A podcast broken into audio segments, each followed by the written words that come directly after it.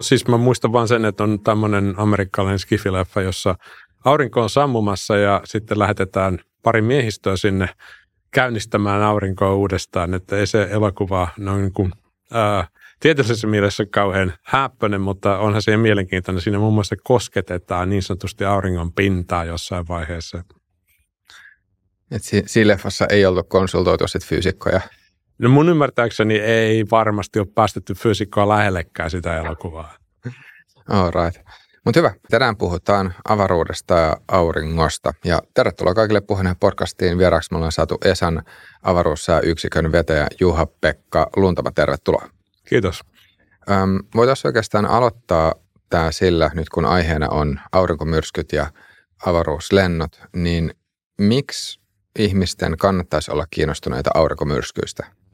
No se oikeastaan on kauan sitten niin pantiin yhteen ähm, lehtiartikkeliin tällainen toteamus siitä, että jos me päästään kokemaan iso aurinkomyrsky jonakin päivänä, niin seuraava aamu voi olla aika mielenkiintoinen, äh, koska meillä ei välttämättä ole sähköverkkoa, meillä ei ole tietoliikennettä, meidän navigaatio ei toimi, lentoliikenne on jumissa, äh, kaikki muukin liikenne on jumissa. Mutta seuraavana iltana voi sitten, kun ei ole myöskään katuvaloja eikä valaistusta, niin voisit mennä ulos ihailemaan tosi kauniita revontulia. Et jotain plussia sentään. Jotain plussaakin löytyy. Yes. Ähm, Mutta joo, ähm, ehkä tämä voisi aloittaa siitä, että mitä, mitä nämä aurinkomyrskyt tosiaan on? Mitä, minkälainen fysikaalinen ilmiö, tai minkälaisesta fysikaalisesta ilmiöstä on kyse? Joo, no siis menemättä, siis tekemättä tästä fysiikan niin aurinko on se me tiedetään aika hyvin. Aurinko on iso fuusioreaktori, joka tuottaa valoa ja lämpöä ja pitää meidät hengissä tällä planeetalla, eli aurinko on ehdottomasti meidän ystävä, mutta aurinkoon liittyy piirteitä, jotka ovat vähemmän ystävällisiä, eli, eli tota, auringon magneettikenttä on hyvin monimutkainen. Se on tällainen pyörivä plasmapallo, joka synnyttää hyvin monimutkaisen magneettikentän, ja siinä auringon magneettikentässä tapahtuu tämmöisiä paikallisia poikkeamia, anomalioita. Ja niiden takia auringossa tapahtuu joskus tällaisia purkauksia. Eli puhutaan roihupurkauksista ja auringon massapurkauksista. Eli, eli auringosta näiden purkausten yhteydessä sinkoutuu avaruuteen hirvittävä määrä energiaa ja, ja myöskin paljon sitä auringon materiaa, Eli puhutaan tämmöisistä miljardin tonnin plasmapilvistä, jotka syöksyy avaruuteen hyvin nopeasti. Ja jos maa sattuu olemaan väärässä paikassa väärään aikaan, eli tämmöinen pilvi osuu maapalloon, niin silloin puhutaan sitten magneet- geomagneettisesta myrskystä, joka sitten sotkee meidän infrastruktuuria. Ja oliko niin, että nyt oli kahden tyyppisiä purkauksia, mitä auringosta voi tulla? Joo, siis nämä kaksi äh, on niin kuin, äh, lehdissä aika usein asiat sekoitetaan iloisesti, mutta, mutta nämä auringon roihupurkaukset on itse asiassa äh, purkauksia, joista avaruuteen lähtee sähkömagneettista energiaa. Eli sieltä lähtee valoa, äh, sieltä lähtee äh, gammasäteilyä, sieltä lähtee radiotaajuista säteilyä, ja se vaikuttaa meihin, eli se vaikuttaa meidän yläilmakehään. Se ei ole vaarallista maan pinnalla, mutta, mutta meidän ilmakehä tilapäisesti muuttuu silloin, kun tällainen purkaus tapahtuu. Mutta sitten se isompi juttu, mikä, mikä on sitten tämmöinen oikein äh, isompi aurinkomyrsky on se, että sitten joskus näiden massapurkausten yhteydessä, tai roihupurkausten yhteydessä tapahtuu tällainen massapurkaus. Ja silloin se tosiaan tarkoittaa sitä, että sieltä auringon pinnasta, auringon koronasta lähtee miljardi tonnia plasmaa avaruuteen ja nämä plasmapilvet liikkuu jopa 3000 kilometrin sekuntinopeudella. Eli ne on hyvin nopeita, nopeampia kuin mikään, mitä ihmiskunta on koskaan pystynyt valmistamaan. Ja jos tämmöinen plasmapilvi osuu maapalloon, niin se vaikuttaa meidän magneettikenttään, se vaikuttaa kaikkeen avaruuteen meidän ympärissä, ympäristössä. Ja sitten osa siitä plasmasta myöskin sitten tunkeutuu sinne magneettikentän sisäpuolelle. Ja silloin alkaa sitten tapahtua kaikenlaisia kummallisia asioita meidän infrastruktuuriin liittyen. Ö, mitäs revontulet? Minkälainen ilmiö revontulet on ja miten, miten ne liittyy sitten näihin? Revontulet liittyy avaruussäähän. Eli, eli itse asiassa äh, revontulet syntyy avaruussäästä. Eli aina, joka päivä, kun ei, revontulia on aina ensinnäkin. Että niitä ei ole pelkästään silloin, kun Helsingissä nähdään revontulia, vaan joka päivä koko ajan meillä on revontulia, koska aurinkotuulesta, eli tästä auringosta jatkuvasti lähtevästä pienestä ää, ää, hiukkasryöpystä, niin osa pääsee maapallon magneettikentän sisäpuolelle, tulee maan magneettikentän voimaviivoja pitkin tänne napa-alueelle. Ja sitten nämä hiukkaset reagoi yläilmakehän hiukkasten kanssa. Tapahtuu vähän sama ilmiö kuin loisteputkessa. Eli, eli nämä ilmakehän hiukkaset virittyy ää, ilmakehän siis ää, happiatomit, happimolekyyli, typpimolekyyli, typpiatomit virittyy. Ja sitten kun se viritystila laukeaa, niin syntyy sitten valoa ja, ja se me nähdään revontulina. Mitä tämä virittyminen on? Voiko sen jotenkin vielä No se on, tämä menee jo enemmän fyysi- hiukkasfysiikan puolella, mutta Ei se tarkoittaa yksinkertaisesti sitä, että, että tämä hiukkasen ö, energiatila siirtyy niin kuin korkeammalle tilalle tilapäisesti, eli, eli tota, se hiukkanen saa vähän lisää energiaa, ja, mutta koska se on tilapäinen tilanne, niin sitten se laukeaa se viritystila ja silloin sieltä tulee sitten sähkömagneettista säteilyä, joka me nähdään valona.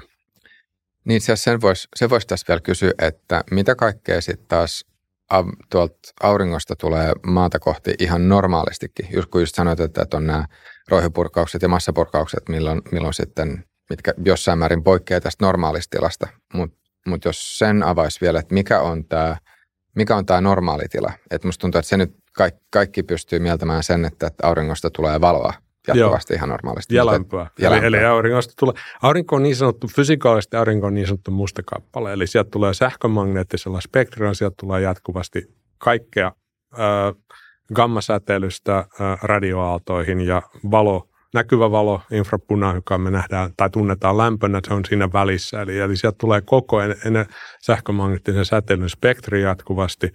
Ähm, maapallo on hyvin suojattu tätä vastaan. Itse asiassa se on oikeastaan melkein se syy, mitä varten me ollaan täällä keskustelemassa, keskustelemassa asiasta. Eli meidän ilmakehä suodattaa tästä spektristä kaikki ne haitalliset gammasääteilyn suurimman osan ultraviolettisäteilystä pois. Me nähdään vain valo, me tunnetaan lämpö ja sitten toisaalta ihan mukavasti meidän tietoliikenteen kannalta, niin myöskin radio taajuinen säteily menee läpi meidän ilmakehästä, mutta use, useimmat muut aallonpituusalueet on ilmakehän taholta blokattu. Ähm, no mutta joo, mutta tosiaan eli, eli tota, ilmakehä tai että, että maan olosuhteet on semmoisia, tai maapallon olosuhteet on semmoisia, että, että paljon tästä säteilystä sitten jää pois, niin miten sitten näissä roihipurkauksissa, niin onko se, onko se niin, että, että se mitä tulee sitten auringon suunnalta normaalistikin, niin sitä hetkellisesti tulee vaan vähän enemmän vai kuuluuko siihen jotain muutakin, mitä normaalissa tilassa ei tulisi ollenkaan? Se tarkoittaa oikeastaan sitä, että sieltä tulee periaatteessa enemmän.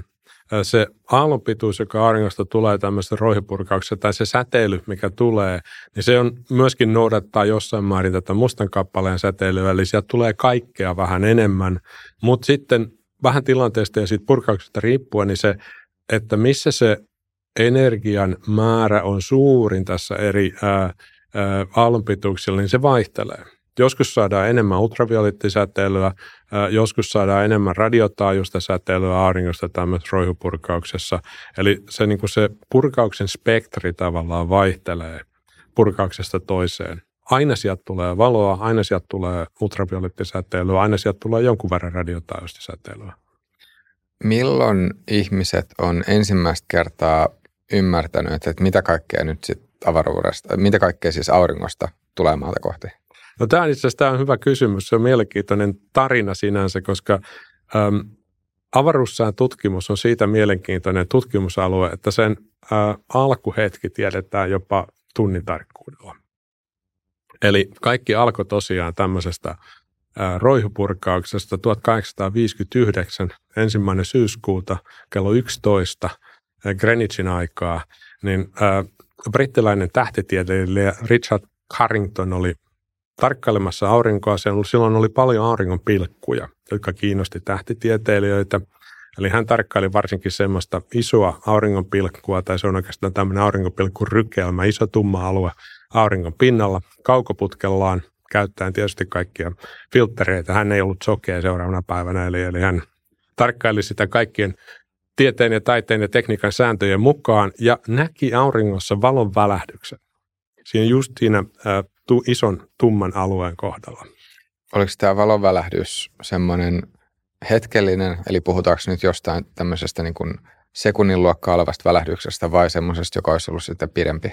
No se on vähän pidempi, eli tämmöinen äh, roihupurkauksen valonvälähdys saattaa kestää 5-10 minuuttia. Eli se on vähän enemmän kuin pelkkä välähdys, mutta aurinkon mittakaavassa ja auringoskaalassa niin se on niin kuin käytännössä välähdys, eli se on lyhytaikainen kirkastuminen siinä auringon kirkasta taustaa vasten, eli tapahtuu jotain vielä enemmän kuin normaalisti. Ja hän sitten, Richard Carrington, tunnollisena tutkijana, teki muistiinpanot, meni luultavasti illalle nukkumaan niin kuin normaalisti. Seuraavana päivänä maapallolla alkoi tapahtua kummallisia asioita. Eli sen ajan huipputekniikka, joka oli Lennetin lankajärjestelmä, eli Lennetin järjestelmä, meni rikki. Eli äh, me, me, sillä tavalla, että sitä ei voitu käyttää. Eli äh, nämä pitkät Lennetin langat, jollain ihmeellisellä tavalla niihin kertyi itsestään niin paljon sähköä, että niiden niin kuin Lennetin toimistojen ei tarvinnut enää kytkeä pattereita siihen lankaan, vaan se lennettimet toimi tavallaan itsestään. Voisi itse asiassa vielä ihan lyhyesti käydä läpi sen, että mitä, koska nykymaailmassa lennättimiä tai lennättimet on vähän harvemmassa, niin voisi käydä, vois käydä vielä läpi sen, että mitä, mitä nämä lennättimet tosiaan oli ja mihin, mihin niitä käytettiin? No lennättimet on niitä systeemeitä, mitä näkee vanhoissa elokuvissa, eli ihmiset lähettää morsettamalla tietoa paikasta toiseen, ja, ja koska ää, ei ollut radiolähettimiä, niin nämä lennätin toimisto oli, oli kytketty toisiinsa pitkillä kuparilangoilla. Eli esimerkiksi USAssa oli pitkiä, pitkiä lennätin linjoja, jossa, jossa, jossa sitten tämä viesti kulki pienen sähköverjan avustuksella. Ja samoin Euroopassa oli lennätin toimistoja. Ja niitä oli vielä, niitä oli aika pitkään, jopa, jopa niin kuin tämän vuosisadan, tai viime vuosisadan puolella oli, oli vielä käytössä lennätin linjoja Euroopassa ja USAssa. Ja tämä nimenomaan nämä pitkät johtavat linjat oli se syy, mitä varten avaruussää sitten vaikutti näihin. Eli sen lisäksi, että nämä lennätin linjat tai lennätin järjestelmät toimii itsekseen, niin itse asiassa paikkapaikoin ne langat tuli punahehkusiksi ilman mitään ulkopuolista virtalähdettä ja sytti tulipaloja, eli lennätin toimistoja syttyi palamaan. Ja tämä oli suuri ihmetyksen aihe tietysti. Seuraavana yönä, eli noin 20 tuntia sen jälkeen, kun Carrington, Richard Carrington oli tämän valonvälähdyksen nähnyt, niin USAssa revontulet oli niin kirkkaat, kaivostyöntekijät nousi aamu yhdeltä keittämään kahvia ja tekemään aamiosta, koska luulivat, että tuli aamu. Ihmiset luki sanomalehtiä ulkona yöllä revontulien valossa. Revontulia havaittiin jopa Kuubassa, eli paljon etelämpänä kuin ikinä aikaisemmin. Ja lisäksi sitten silloin oli käytössä tietysti tieteellisiä mittalaitteita, jotka mittaa maan magneettikenttää. Ja sen aikaiset mittalaitteet oli tämmöisiä kyniä, jotka kirjoittaa tämmöiselle rullaavalle paperille käyrää siitä, että miten maan magneettikenttä käyttäytyy, niin ne meni tavallaan täppiin. Eli, eli niin kuin nämä käyrät meni pois siltä asteikalta, mitä on koskaan, eli ne magneettikentän vaihtelut oli suurempia kuin mitä koskaan ihmiskunnan historiassa on tieteellisellä mittalaitteella mitattu. Ja tätä ilmiötä, tätä tapahtumaa kutsutaan nyt sitten Richard Carringtonin mukaan Carrington-eventiksi. Ja hän, oli, niin kuin, hän sai nimensä historiaan sen takia, että hän ensimmäisenä esitti ajatuksen siitä, että se valonvälähdys auringossa ja sitten nämä tapahtumat maassa, ne jotenkin liittyy toisiinsa. Eli kyllähän kaikki tietysti silloinkin tiesi, että auringossa tulee valoa ja lämpöä, mutta että se, että auringossa tapahtuisi jotain niin dramaattista, että se vaikuttaa siihen infrastruktuuriin, mitä meillä on täällä maanpinnalla, niin se oli jotain aivan uutta ja mullistavaa. Voisi puhua oikeastaan siitä viiveestä. Eli nyt tässäkin tämä havainto, tai tämä Carrington teki ensin havainnon ja vasta sen jälkeen sitten tapahtui, tai vasta sen jälkeen sitten ähm, tuli ne tulipaloja ja, ja, ja tota, niin että se vaikutus tuli vasta viiveellä, niin ehkä tätä, tätä voisi myös vielä avata, että minkä takia tässä nyt ylipäänsä sitten on viive. Joo, no se oikeastaan menee takaisin siihen, mitä me keskusteltiin näistä kahdesta eri aurinkomyrskytyypistä, eli roihopurkauksesta ja massapurkauksesta. Eli se valonvälähdys, niin se liittyy auringon roihupurkaukseen. Ja koska se on sähkömagneettista ete- energiaa, se etenee avaruudessa valon nopeudella, eli matka auringosta maahan kestää sen noin kahdeksan minuuttia. Ja silloin kun me nähdään se, niin silloin se energia on jo täällä, eli se vaikutus on silloin jo päällä tavallaan. Richard Carringtonilla ei ollut silloin mittalaitteita havaita, mitä tapahtuu yläilmakehässä, mutta tänä päivänä me tiedetään, että se roihupurkauksella on vaikutus. Ja jos Richard Carringtonilla olisi ollut kännykkä, jossa on GPS-paikannus, niin hän olisi huomannut, että se paikannus ei toimi sillä hetkellä. Eli se roihupurkauksen vaikutus yläilmakehään olisi aiheuttanut sen, että ne satelliittinavigaatiosignaalit ei etene sinne kännykkään, jolloin se kännykkä ei enää tiedä, missä, missä se on. Mutta sitten tämä viiveellä tapahtuva vaikutus tulee siitä, että silloin tämän välähdyksen yhteydessä, tämän rohjupurkauksen yhteydessä auringosta lähti mitä ilmeisimmin tämmöinen iso massapurkaus. Ja se on aika helppo, helppo lasku auringosta maahan on 150 miljoonaa kilometriä, jos se massapurkauksen, se plasmapilvi etenee 3000 kilometriä sekunnissa, niin silloin matka-ajaksi tulee noin 15 tuntia. Eli se viive syntyy nimenomaan siitä, että se pilvi etenee, vaikka se etenee nopeasti, niin sen matka maahan kestää sen noin 15 tuntia. Voisiko tässä käyttää vertailukohtana tai jonkinnäköisenä analogiana sitten ukkosta? Joo, ihan samalla tavalla. Eli, eli periaatteessa ukkosessa ö, näkee salaman ja sitten sen jälkeen ääni tulee vähän hitaammin. Ö, eli koska ne, se valo ja ääni etenee ilmakehässä eri nopeudella, niin samalla ta- vähän samalla tavalla ää, aurinkomyrskyssä ää, se ää, roihupurkaus näkyy nopeasti, mutta sitten se mahdollinen massapurkaus tulee hitaammin perässä ja silloin se vaikutus, joka on sitten isompi ja paljon laajempi eri, eri infrastruktuurin alueille, niin se tulee viiveellä. Yes. Ähm, kuinka nopeasti muuten silloin, tai sitten kun Carrington teki tämän havainnon, niin kuinka nopeasti se sitten, tai kuinka nopeasti tiedemaailmassa tuli konsensus, että okei, tämä nyt on se, tämä nyt on se syy, eli, eli tai onko sinulla jotain, jotain käsitystä sillä, että kuinka nopeasti se ymmärrettiin? Mulla ei, mä en pysty sanomaan, kuinka nopeasti siitä tuli konsensus. Joku voisi väittää, että ei se konsensus ole täydellinen vieläkään, mutta kyllä me nyt uskotaan, että aurinko maahan vaikuttaa, mutta että siinä – niin kuin näiden vaikutusmekanismien mekanismien yksityiskohdissa, niin siellä on edelleen paljon tieteellistä tutkimusta käynnissä. Ja myöskin tällä hetkellä ehkä se suurin ää, ää, kysymys edelleen on se, että mikä aiheuttaa ne purkaukset auringossa. Eli tämmöinen ideaalinen fuusioreaktori avaruudessa, niin ei siellä tapahtuisi mitään purkauksia. Eli mistä tämä paikalliset poikkeamat johtuu, miten, missä ne syntyy auringossa ja miten me pystyttäisiin ennustamaan paremmin useita päiviä eteenpäin, että milloin tällainen mahdollinen purkaus on tapahtumassa, niin se, ne on edelleen tieteellisiä niin kuin tutkimusaiheita. Tuo on oikeastaan hyvä, hyvä pointti, tai itse asiassa tuosta pystyisi jatkamaan kysymyksen muodosta, että, että mitä, mitä me oikeastaan tiedetään auringosta tällä hetkellä ja mitä me ei tiedetä? Eli, eli miss, missä menee sen nyky, nykytiedon raja?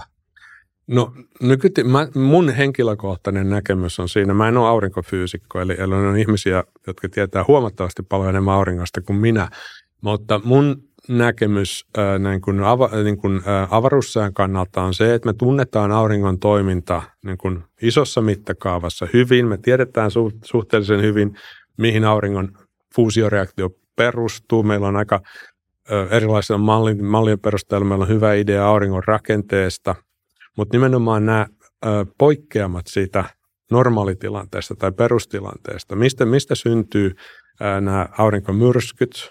Meillä on myöskin jonkun verran edelleen kysymysmerkkiä siitä, että miten esimerkiksi aurinkotuuli syntyy, koska auringon lämpötilan rakenne on vähän omituinen. Se aurinko ensin viilenee ytimestä kohti sitä auringon pintakerroksia, mutta sitten siellä on yhtäkkiä auringon korona, joka on hirvittävän kuuma.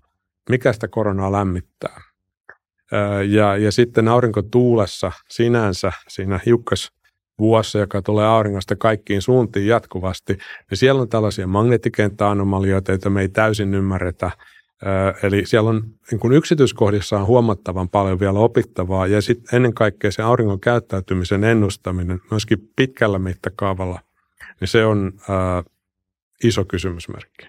Kuinka paljon aurinko muistuttaa muita tähtiä tai kuinka hyvin, kuinka hyvin tällä hetkellä ymmärretään sitä, että, että kuinka paljon muut tähdet muistuttaa aurinkoa nyt siinä suhteessa, että, että, että miten sitten tulee näitä massapurkauksia ja, ja sitten roihipurkauksia? Meillä on aika vähän havaintoja yksityiskohdista avaruussäästä muissa aurinkokunnissa, koska, koska nämä purkaukset on kuitenkin siihen tähteen verrattuna hyvin himmeitä. Eli me ei oikeastaan muissa auringoissa pystytä näitä auringonpurkauksia suoraan näkemään. Mutta meillä on havaintoja, koska silloin kun tämmöisiä isoja purkauksia tapahtuu missä tahansa tähdessä, niin sieltä lähtee röntgensäteilyä. Ja meillä on avaruudessa röntgenteleskooppeja, joiden avulla on havaittu auringonpurkauksia muissa aurinkokunnissa tässä meidän lähiympäristössä. Ja ää, me tiedetään, että itse asiassa meidän oma aurinkomme on itse asiassa aika kiltti. Eli meidän purkaukset on verraten pieniä. Et me ollaan nähty muissa aurinkokunnissa purkauksia, jotka on niin useita kymmeniä kertoja voimakkaampia kuin mitä nämä meidän oman auringon purkaukset. Ja se voi olla myös myöskin hyvä yksi syy siihen, mitä varten me ollaan täällä. Eli, eli meidän aurinkokunta on aika mukava ja turvallinen ja rauhallinen paikka verrattuna moneen muuhun aurinkokuntaan.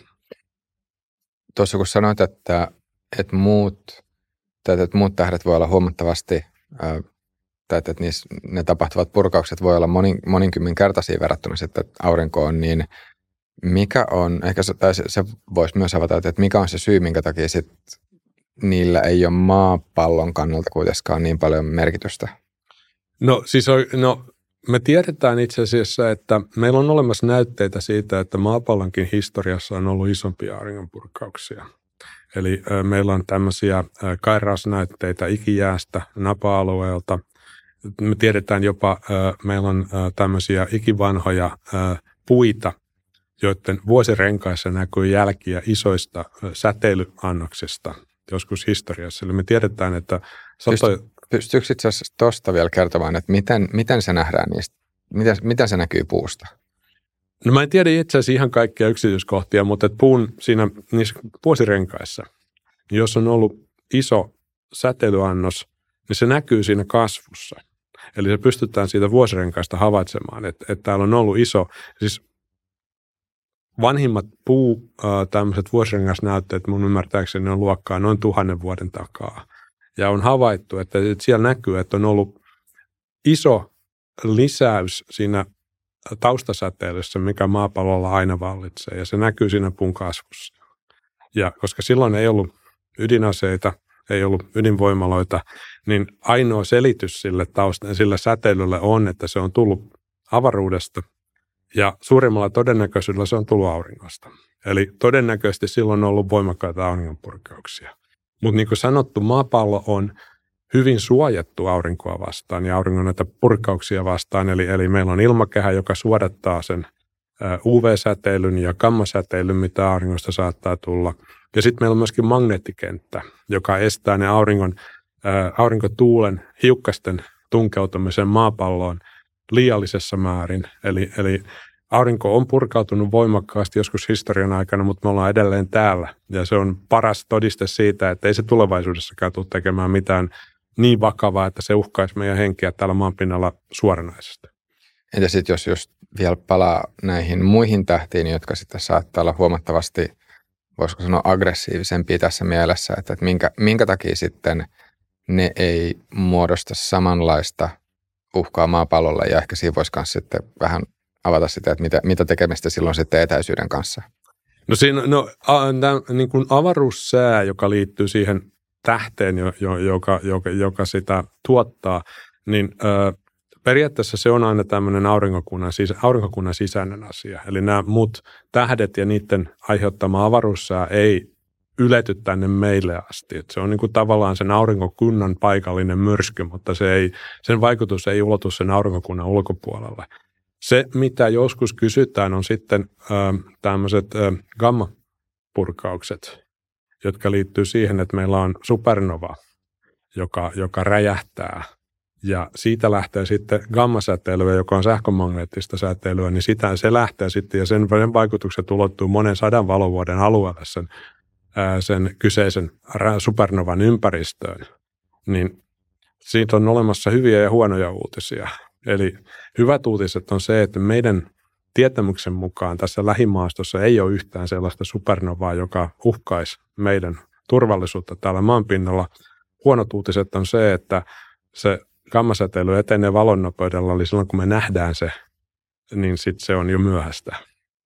Et sitä vastaan on hyvin vaikea varautua tai, tai tehdä mitään, mitään suojajärjestelmää, koska me ei yksinkertaisesti pystytä näkemään sitä ennen kuin se osuu maapalloon.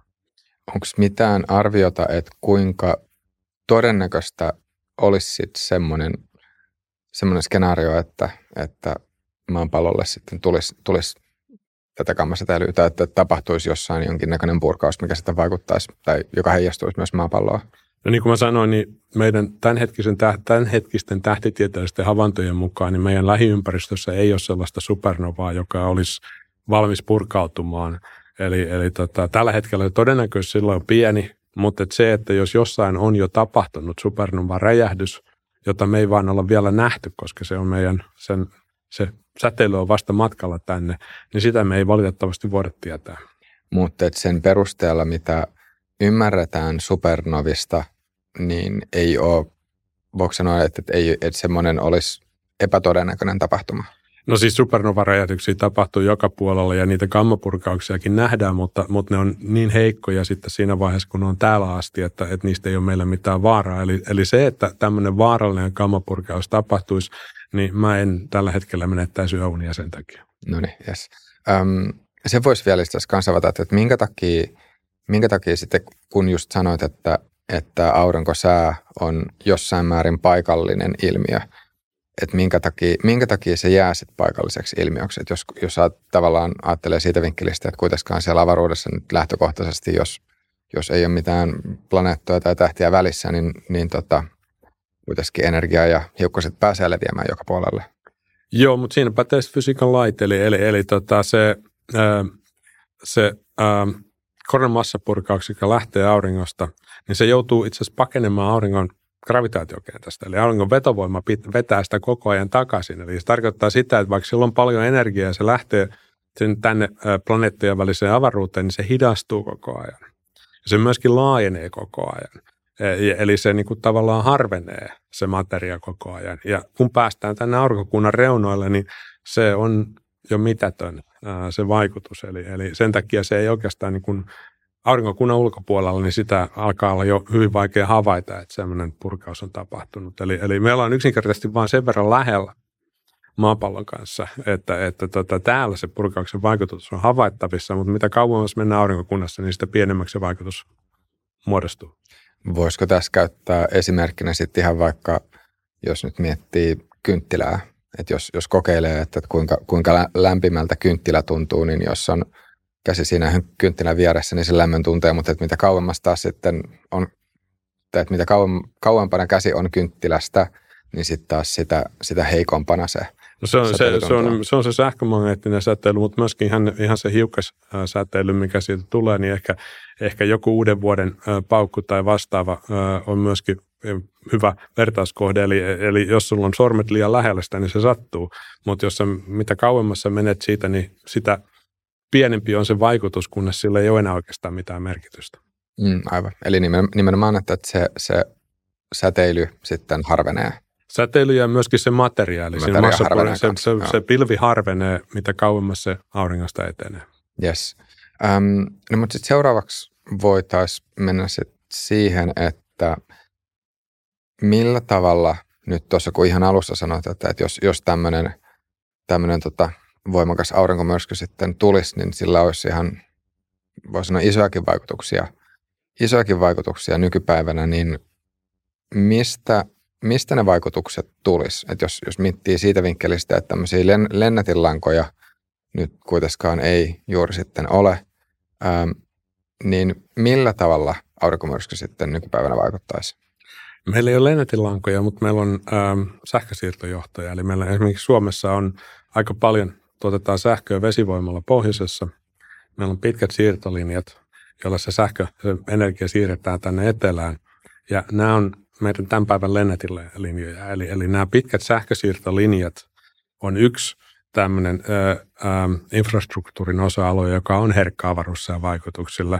Sitä on tutkittu Suomessa paljon. Me tiedetään, että Suomen sähköverkko on itse varsin kestävä, mutta sitten jos ö, tapahtuisi tällainen iso sähkö tai iso ö, aurinkomyrsky, niin se, mitä meillä on havaittavissa Suomessa tänä päivänä, niin se itse asiassa tapahtuisikin Keski-Euroopassa. Ja siellä se on niin harvinaista, että sikäläiset sähköverkot ei välttämättä suunniteltu kestämään tämmöistä avaruusmyrskyvaikutusta. Ja, ja silloin, koska kaikki on tänä päivänä yhteydessä kaikkeen, eli sähköverkot on, kiinni, on yhteydessä toisiinsa, niin silloin on olemassa iso ää, vaara siitä, että, että sähköverkko – ne sähköverkossa olevat itse asiassa nämä isot talonkokoiset muuntajat, jotka, jotka, joita on siellä sähköverkossa säännöllisin välein, niin ne rikkoutuu. Ja silloin se verkon alue ylikuormittuu. Sitten näiden kytkentöjen kautta se ylikuormitus leviää naapurisähköverkkoon ja voi tulla tämmöinen niin kuin tällainen ketjuuntuva ilmiö, jossa, jossa sähköverkko yksi toisensa jälkeen kaatuu ja tulee tämmöinen leviävä blackout, eli, eli, eli sähkökatkos. Näin on käynyt kerran ihmiskunnan historiassa ja se oli Kanadassa Quebecissä vuonna 1989. Eli siellä koko osavaltion sähköverkko kaatui sen takia, että yksi muuntaja meni rikki avaruussään takia. Pystyykö tuota vielä avaamaan, että mikä, mikä siellä muuntajassa sitten menee rikki tai, tai miksi menee rikki? No se tämä menee nyt sitten taas vähän fysiikan luonnon puolelle, mutta et, siis tää, se, mitä tapahtuu tässä tilanteessa tämmöisen auringonpurkauksen yhteydessä, kun tällainen ää, massapurkauksen plasmapilvi osuu maapalloon, niin sieltä tulee hiukkasia, jotka menee maan magnetosfäärin sisäpuolelle. Meillä on siellä jatkuvasti tämmöisiä virtasilmukoita, eli siellä liikkuu ää, varattuja hiukkasia. Ja kun tämä massapurkaus osuu, niin silloin nämä virtasilmukat muuttuu. Ja silloin tapahtuu sama ilmiö kuin tapahtuu muuntajassa, jossa on kaksi käämiä. Silloin muuntajassa ilman mitään näkyvää galvaanista yhteyttä, niin nämä kaksi käämiä vaikuttaa toiseen, toisiinsa sähkömagneettisen induktion takia. Ja silloin kun meillä nämä virtajärjestelmät avaruudessa muuttuu ja meillä on pitkiä johtavia rakenteita maan pinnalla, niin silloin syntyy tämmöinen muuntaja, jonka toinen käämi on avaruudessa ja toinen on maan pinnalla.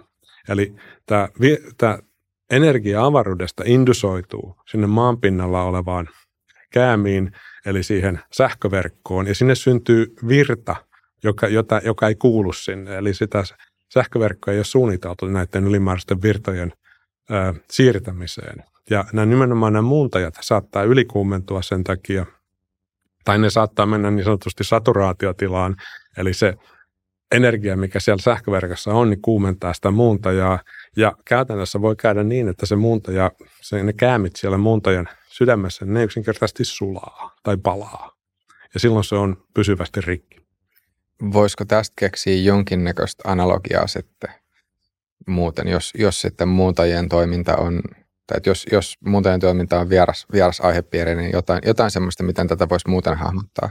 No se on oikeastaan, se on, äh, virtasilmukka on se paras, paras tapa tehdä se, eli meillä on johtava sähkösilmukka tai äh, johtosilmukka, jossa kulkee virta, ja kun meillä on toinen johtosilmukka, äh, niin niiden välillä on tällainen äh, sähkömagneettinen induktio, eli se energia siirtyy siitä yhdestä silmukasta toiseen silmukkaan ja päinvastoin. Niin tätä, tätä hyödynnetään muuntajassa, eli se on hyödyllinen ominaisuus meille, mutta sitten avaruussään yhteydessä siitä tuleekin haitallinen ominaisuus, koska me ei pystytä estämään sitä kovin tehokkaasti. Entä tämmöinen vertauskuva, tämä meni nyt sitten sähkö, sähkön ulkopuolelle, mutta jos ajattelee vaikka sellaista tilannetta, että olisi, olisi tota, ää, painepullo ja sitten jostain, jo, jostain syystä sitten tapahtuisi niin, että jostain ulkopuolelta, siis näin nyt ei oikein voi tapahtua, mutta jostain jonkin ulkopuolisen tapahtuman johdosta sitten sinne painepullon sisään tulisikin lisää ilmaa ja, sit ja se, se, pullo ei kestä ja, sitä. ja se pullo ei kestä sitä Joo, ja no. sitten paine kasvaisi ja pullo räjähtäisi. Tavallaan. On, siis on, on siinä samaa, mutta, mutta tota, sähkömagnetiikka on sitten se on ehkä, ehkä sitten ää, fysiikan ja kyllä mä luulen, että koulufysiikassakin itse asiassa näistä muuntajista puhutaan. Eli, eli mikä on se periaate, joka, joka, joka, joka tekee muuntajasta toimivan. Mutta idea on sama, eli meillä tulee ulkopuolelta lisää energiaa järjestelmään, joka ei ole suunniteltu sitä varten. Ja silloin tosiaan niin siitä on sitten ikäviä seurauksia. Öm, no entä sitten muut, muut, tota, ko, tai muut, muut sellaiset asiat tai kohteet, joihin sitten, joihin sitten tota, nämä purkaukset voisi vaikuttaa, että onko nämä nimenomaan nyt pelkästään sähköverkkojen tai pelkästään sähköverkkoihin liittyvä ongelma vai, vai voisiko näitä sitten havaita, tai, tai tulisiko näitä vaikutuksia sitten muuallekin? Kyllä niitä tulee muuallekin. Et sähköverkot on sen takia oleellinen, koska jos meillä tulee Euroopassa tai, tai maailmanlaajuisesti, koska nämä ilmiöt itse asiassa tapahtuu joka puolella maailmaa silloin, jos tällainen aurinkomyrsky tapahtuu, niin jos meillä tulee isoja sähkökatkoja, niin se vaarantaa sitten ihmisten terveyttä, koska sairaaloissa ei ole sähköä, pelastuslaitoksilla ei ole sähköä, meillä ei ole liikenteenohjausjärjestelmiä, eli, eli sillä on iso vaikutus. Mutta sitten muita isoja vaikutuksia tulee sitä kautta, että itse asiassa näihin massapurkauksiin ja, ja jopa joskus rouhipurkauksiinkin liittyy tämmöinen energeettisten ää, auringon hiukkasten ryöppy, eli, eli nämä, tämä prosessi, missä, missä tämä plasma lähtee sieltä auringosta, niin se joskus synnyttää myöskin tämmöisiä hyvin korkeaenergisiä hiukkasia, elektroneja ja protoneja, jotka sitten osuu maapalloon. Ja, ja tota, tämä prosessi on niin voimakas, että varsinkin elektronit saattaa saavuttaa jopa lähes valonnopeuden. Ja, ja tota, tämä aiheuttaa säteilyriskin, joka tietysti koskettaa astronautteja, eli kun lennetään avaruudessa, niin siellä on aina säteilyä, mutta näissä tilanteissa se säteilyn määrä kasvaa. Ja sitten se säteily saattaa vaikuttaa, tai vaikuttaa myöskin sitten avaruudessa olevaan elektroniikkaan ja satelliitteihin. Ja sitten näihin ilmiöihin liittyy se, että meidän yläilmakehä muuttuu. Eli se ionisaatio, mikä meillä on yläilmakehässä, ionosfäärissä, niin se kasvaa ja silloin radiosignaalit ei kulje ilmakehän läpi samalla tavalla kuin normaalisti. Ja siitä seuraa sitten kaikenlaista. Eli, eli se, että jos meillä menee satelliittien rikki avaruudessa, niin totta kai meidän tietoliikenne kärsii siitä. Eli meillä ei ole tietoliikennettä ennen kuin saadaan seuraava korvaava satelliitti paikalle meidän tietoliikennesignaalit ei kulje. Ja sitten tänä päivänä ehkä isompana vaikutuksena on sitten satelliittinavigaatio. Eli meillä on toisin kuin 1859 ja itse asiassa toisin kuin itse asiassa vielä 20 vuotta sitten, niin meillä on satelliittinavigaattori lähes kaikilla mukana koko ajan, koska jopa kännykät käyttää tätä navigaatiosignaalia hyväkseen. Ja tämmöisessä tilanteessa niin se navigaatiosignaali ei yksinkertaisesti tule. Joko sen takia, että se satelliitti avaruudessa ei toimi, tai sen takia, että se radiosignaali ei tule läpi. Ja silloin sitten vaikutuksia ihan kaikkeen. Eli ähm, se, että henkilökohtainen navigaatio ei toimi, niin se on ehkä niistä vaikutuksista pieni, se on ärsyttävin ja suurin osa ihmistä näkee sen, mutta sitten meidän lentoliikenne häiriötyy. Suurin osa, suuri osa junista tänä päivänä ää, itse asiassa kulkee satelliittinavigaatiosignaalin perusteella, eli tiedetään missä se juna on ja tiedetään, että minne se on menossa, jotta ei tapahdu törmäyksiä.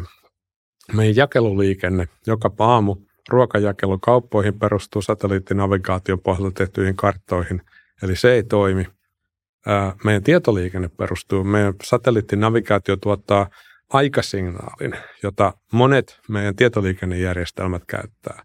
Jos se ei toimi, niin sen, silloin meillä alkaa tapahtua niin tämmöinen, jälleen tämmöinen ketjuuntuva vaikutus, jossa yhden asian toimimattomuus vaikuttaa moneen muuhun asiaan ja niiden toimimattomuus taas vaikuttaa moneen muuhun asiaan.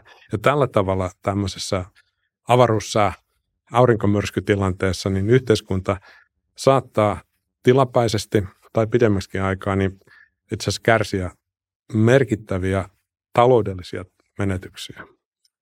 Kuinka pitkästä ilmiöstä tässä nyt sitten olisi kysymys ja mitkä olisi niitä, niitä asioita, mitkä korjaantuisi lainausmerkeissä itsekseen, että sitten kun tämä myrsky on ohi ja mitkä vaikutukset olisi sellaisia, jossa nyt on jotain sitten mennyt rikki sillä tavalla, että se pitää korjata, jotta se lähtisi toimimaan uudestaan? No ionosfääri korjaantuu itsekseen, sille me ei tarvitse tehdä mitään. Itse asiassa tämmöisen yksittäisen roihupurkauksen jälkeen niin ionosfääri korjaantuu muutamassa kymmenessä minuutissa, eli, eli sen jälkeen radiosignaalit alkaa taas toimia normaalisti. Mutta jos meillä menee satelliittirikki, ihan tota, totaalisesti rikki, että se ei enää toimi, sen korvaaminen uudella kestää kolmesta viiteen vuotta ja maksaa kolmesta sadasta miljoonasta puoleen miljardiin. Ähm, jos me menee sähköverkko rikki, eli jos näitä isoja muuntajia todellakin särkyy, niiden korvaaminen kestää useita vuosia, koska tämmöisiä muuntajia valmistaa vain muutama yritys maailmassa. Yksi niistä on eurooppalainen. Eli, eli tota, tällä yrityksellä menee hyvin, niillä on tilauskantaa sen jälkeen kymmeniksi vuosiksi eteenpäin, mutta ihmiset, jotka tarvitsee sähköä, niin ne ei sitä verkkoa ei pystytä korva- korvaamaan ilman näitä tai korjaamaan ilman näitä muuntajia. Eli, ja sitten satelliiteista iso osa saattaa mennä niin sanotusti tämmöiseen häiriötilaan, eli, eli satelliittioperaattoreiden pitää tehdä toimenpiteitä, että satelliitti saadaan takaisin käyttöön, ja sekin kestää päiviä, viikkoja tai jopa kuukausia, jos näitä satelliitteja menee liikaa rikki. Eli, eli se aikaskaala, joka, joka tämmöisen aurinkomyrskyn vaikutus kattaa, niin se on päivistä viikkoihin, kuukausiin tai mahdollisesti jopa vuosiin, riippuen siitä, että kuinka paha, paha tämä tota, no niin, vaurio on ja, ja kuinka paljon järjestelmiä joudutaan korvaamaan kokonaan uusilla. Kuinka usein tämmöisiä aurinkomyrskyjä tapahtuu ja kuinka todennäköistä sitten olisi, että, että maapallo sitten kohtaisi tämmöisen, että, että kuinka todennäköistä olisi se, että tulisi, tapahtuisi tämmöinen aurinkomyrsky, joka sitten vaikuttaisi noin, noin tota radikaalilla tavalla, mitä, mitä sitten kuvasit, että mikä se skenaario pahimmillaan voisi olla? No aurinkomyrskyjä tapahtuu oikeastaan aika usein, mutta, mutta ne lähtee joka suuntaan auringosta. Eli niin kauan kuin ne ei osu maahan, niin ne on vaan tieteellisesti mielenkiintoisia. Et se, että maa on väärässä paikassa väärään aikaan, että me saadaan suora osuma, niin se on oikeastaan se todennäköisyys, mitä tässä pohditaan. Onneksi, niitä tapahtuu, onneksi tätä tapahtuu aika harvoin. Eli tämmöinen ähm, Carrington-luokan myrsky, niin tällä hetkellä arvioidaan, että semmoisen todennäköisyys on kerran noin sadassa tai kahdessa vuodessa. Ja nyt joku voi tietysti laskea, että sitten on 150 vuotta, kun edelleen sellainen tapahtuu. Tarkoittaako se sitä, että se on nyt todennäköisempi kuin aikaisemmin? No tilastotiede ei toimi tällä tavalla. Eli siis joka päivä sen myrskyn todennäköisyys on yhtä suuri, riippumatta siitä, että milloin se edellinen tapahtuu. Mutta todellakin niin joku on olemassa arvioita siitä, että seuraavan 10 tai 20 vuoden aikana tapahtuisi tämmöinen myrsky, niin se on luokkaa 10 prosenttia. Mutta sitten näitä vielä isompia myrskyjä, puhutaan niin kuin kerran tuhannessa vuodessa tapahtuvasta myrskystä, niin semmoisenkin mahdollisuus on olemassa, mutta se on sitten huomattavasti pienempi.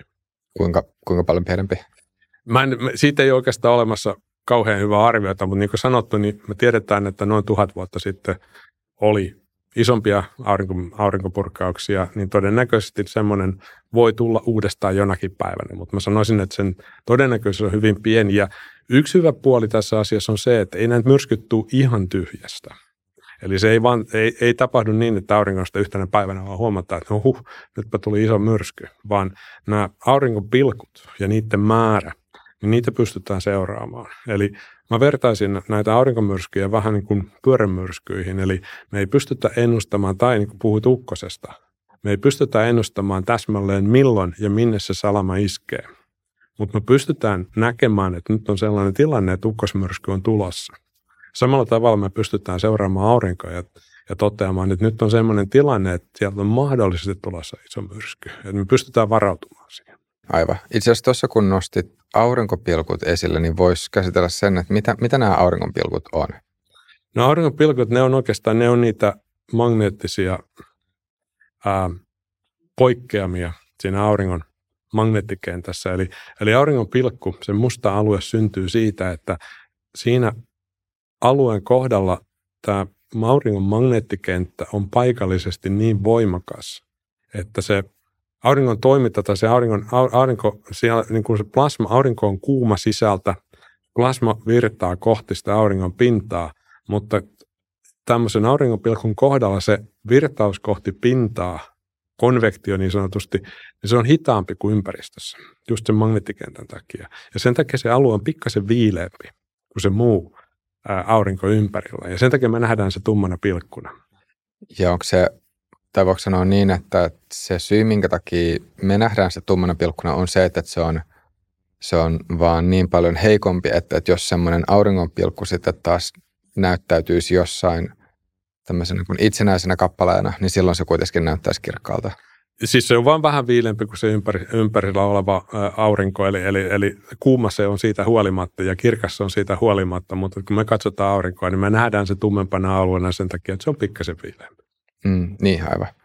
Um, no kuinka hyvin sitten tällä hetkellä, että jos, jos nyt vielä palaa näihin yhteiskunnallisiin vaikutuksiin, mitä, mitä sitten näillä aurinkomyrskyillä voi olla, niin kuinka hyvin tällä hetkellä jos nyt ajattelee ihmiskuntaa kokonaisuutena, niin kuinka hyvin ihmiskunta on valmistautunut siihen, että jotain tämmöisiä isoja myrskyjä voi tulla?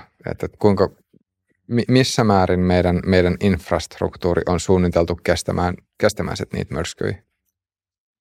No mä sanoisin, että ei kauhean hyvin. Eli, eli, eli me tiedetään tänä päivänä, että tämmöisiä myrskyjä voi tulla – meillä on infrastruktuuria, joka on suunniteltu kestämään aika rankkiakin olosuhteita. Että esimerkiksi sanottu, niin Suomen sähköverkko osittain ihan muistakin syistä kestää aika hyvin aurinkomyrskyjen vaikutusta. Osittain se johtuu siitä, että niitä on koko ajan ja, ja Suomen sähköverkkoja operoivat tahot on tottuneet tämmöisiin pienempiin myrskyihin. Mutta siinä on muuta muutakin syitä, mitä varten Suomen sähköverkko on hyvin kestävä. Äh, mutta tota, ja oliko tuossa, kun sanoit, että Suomessa siihen ollaan jotenkin totuttu, niin liittyykö tämä nyt sitten taas siihen, että, että mitä, mitä lähempänä napoja Joo, kyllä. Sit ollaan, nimenomaan, niin... nimenomaan. Siis tämmöisissä normaaliolosuhteissa Suomessa revontulia näkyy Helsingissä, joka tarkoittaa sitä, että silloin on aina auring, auringossa tapahtuu aina jotain, kun me nähdään revontulia etelämpänä kuin normaalisti. Ja silloin Suomen sähköverkossa havaitaan myöskin näitä poikkeamia, eli havaitaan sitä vaikutusta sinne sähköverkkoon, mutta normaalisti se on pientä. Kuitenkin nämä sähköverkkoja operoivat tahot on tottuneet siihen, että tämmöistä tapahtuu ja tietää, mitä tehdä. Itse asiassa ton, ton voisi myös vielä käydä läpi, että, että minkä takia revontulet sit näkyy normaalisti nimenomaan vaan lähellä napa-alueita ja että minkä takia niitä sitten ei nähdä päivän tasaajalla? Se johtuu itse asiassa magneettikentän muodosta. Eli, eli tota, kun näitä aurinkotuulen hiukkasia pääsee sinne magneettikentän sisäpuolelle. Ne on varattuja hiukkasia, eli niiden fysiikan lakien mukaan on pakko seurata näitä magneettikentän voimaviivoja. Ja koulufysiikasta varmaan kaikki muistaa, että maan magneettikenttä, joka on tämmöinen niin sanottu dipolikenttä, eli siinä on pohjois- ja etelänapa, ja kun jos leik- se näyttää itse asiassa halkileikatulta omenalta, eli, eli se omenan kuori, joka kaartuu sinne omenan navoille, niin, niin se maan magneettikenttä on vähän saman näköinen. Ja se, ne hiukkaset aurinkotuulesta, ne seuraa sitä omenan kuorta. Ja sitten jossain vaiheessa siellä omenan sisällä on ilmakehä. Ja ne hiukkaset osuu siihen ilmakehään ja aiheuttaa revontulet. Silloin kun tapahtuu avaruusmyrsky, niin se omena tavallaan niin kuin kutistuu, eli, eli se, se magneettikenttä, se kuori painuu kasaan, mutta se ilmakehä siellä sisällä on edelleen saman kokoinen. Ja se tarkoittaa sitä, että ne hiukkaset osuu niin ilmakehän etelämpänä kuin normaalitilanteessa. Ja tällä tavalla se, puhutaan revontuli-ovaalista, eli se on tämmöinen niin kuin rengas navan ympärillä, niin se siirtyy, mitä voimakkaampi aurinkomyrsky meillä on, eh, niin sitä, tai geomagneettinen myrsky meillä on, niin sitä etelämässä rengas siirtyy. Ja sitä kautta, se, se, sen, sen takia me nähdään revontulia välillä Helsingissä – ja jos meillä olisi oikein voimakas aurinkomyrsky, niin niitä saattaisi näkyä Pohjois-Saksassa. Ja sitten tämmöisen erityisen voimakkaan myrskyn aikana, niin periaatteessa revontulia näkyy Italiassa. Niin, liittyykö itse asiassa tähän myös se, että äh, kun, kun sitten Kanadassa tämä yksi muuntaja sanoi sitten Box, niin että se niin kun, sijainti oli suhteellisen pohjoisessa, että, että olisi Meneekö se niin, että, että se todennäköisyys, että sitten olisi tämmöisiä niin kuin vaikutuksia, jotka sitten, tai että aurinkomyrsky sitten vaikuttaisi tähän infrastruktuuriin jollain tavalla, että se on myös todennäköisempää pohjoisemmassa kuin sitten taas esimerkiksi päivän tasaajan seudulla. Kyllä, joo, se pitää paikkansa. Eli, eli nämä nimenomaan tämmöiset ö, sähkö, sähköverkkoon osuvat vaikutukset, eli, eli tämä geomagneettinen induktio, niin se on sitä voimakkaampaa, mitä lähempänä napaa ollaan, eli mitä korkeamman leveysasteella ollaan. Vuonna 2003 oli itse asiassa myöskin Ruotsissa maailmassa sähkökatko, joka liittyy avaruussäähän. Ja silloin samana vuonna siihen samaan avaruussään myrskyyn, niin sanottuun Halloween-myrskyyn liittyen, myöskin Etelä-Afrikassa nähtiin vaurioita sähköverkossa, joka taas johtuu sitten niin kuin läheisyydestä eteläisellä pallonpuoliskolla sillä napa-alueelle. Mutta tosiaan ne vaikutukset on voimakkaampia pohjoisilla alueilla, korkealla leveysasteella, mutta se vaikutus siirtyy sitä etelämässä, mitä isompi se aurinkomyrsky on. Ja sen takia nyt esimerkiksi sitten on huolta siitä, että miten Keski-Euroopan sähköverkot, jotka ei, jossa ei ole totuttu näihin vaikutuksiin, niin miten ne kestää, jos tulee tällainen iso aurinkomyrsky. Entä sähköverkkojen lisäksi, niin mitäs virtapiirit? Ihan jos ajattelee tämmöisiä niin kuin ylipäänsä yksittäisiä sähkölaitteita, niin voiko, voiko aurinkomyrskyillä olla jonkinnäköisiä vaikutuksia ihan siis tietokoneiden, kännyköiden, autojen, periaatteessa, niin että minkä, minkä tahansa laitteen toimintaa, jos se nyt on jonkinnäköinen virtapiiri? Onneksi ei, koska, koska siihen, jotta tämä aurinkomyrskyn vaikutus ö, olisi riittävän voimakas, niin siihen tarvitaan pitkiä johtimia, siis puhutaan kilometreistä. Et kaikki normaalit sähkölaitteet, ne on yksinkertaisesti liian pieniä. Että kyllähän sielläkin joku mikroskooppinen vaikutus on, mutta sillä ei ole niin laitteen toiminnan kannalta mitään merkitystä. Eli joissain mielessä ä, aurinkomyrskyjä verrataan tämmöiseen ydinräjähdyksen aiheuttamaan sähkömagneettiseen pulssiin, koska se mekanismi on sama, mutta se teho kuitenkin sitten aurinkomyrskyssä paikallisesti on niin paljon pienempi, että, että niin kuin kännykät, tietokoneet, kodin sähkölaitteet, ne on täysin turvassa. Mutta tässä se ongelma tulee nimenomaan siitä, että vaikka ne, vaikka ne laitteet itsessään toimis, niin sitten taas se muu infrastruktuuri – jonka toimintaan taas näiden yksittäisten laitteiden toiminta perustuu, niin se on sitten taas sanonut kaput. Se on, siis jos meillä on sähkökatko, niin silloin kännykkä toimii, mutta tukiasema ei toimi sen jälkeen, kun se tukiaseman patteri, joka siellä on aina vara sähköjärjestelmä, mutta siinä vaiheessa, kun se loppuu, niin jos ei uutta sähköä tule, niin sitten se tukiasema lakkaa toimimasta. Tietenkään kännykkääkään ei saa ladattua enää sitten tietyn ajan jälkeen. Ja, ja kaikki se muu infrastruktuuri, niin se se, niin kuin se vaikutus pikkuhiljaa leviää. Tästä on itse asiassa olemassa hyviä esimerkkejä. Että on olemassa, ei, aurinko, ei, ei niin kuin avaruussään takia, mutta meillä on ollut isoja alueellisia sähkökatkoja ja se tiedetään aika hyvin, miten se tilanne etenee. Eli aluksi kännykkäjärjestelmät toimii edelleen, sitten pikkuhiljaa ne tukiasemat putoaa pois pelistä, sitten sen jälkeen ihmisten kännykkästä loppuu akku ja sitä kautta niin kun tuntien ja päivien kuluessa se kommunikaatio loppuu. Miten, miten sitten näihin aurinkomyrskyihin voisi jollain tavalla valmistautua nykyistä paremmin? Tai että mitä, mitä, mitä ihmiskunnan, jos nyt ajattelee tämmöistä niin kollektiivisesti, tai jos, jos tätä ajattelee kollektiivisesti, että, että mitä, mitä ihmisten pitäisi tehdä, jotta sitten pystyttäisiin suojautumaan näiltä aurinkomyrskyiltä? Se on vähän niin kuin sama, sama juttu, mitä, mikä tahansa myrsky maan päällä. Eli, eli ennen kaikkea tavoitteena on pystyä ennustamaan niitä, jotta voidaan antaa varoitus hyvissä ajoin.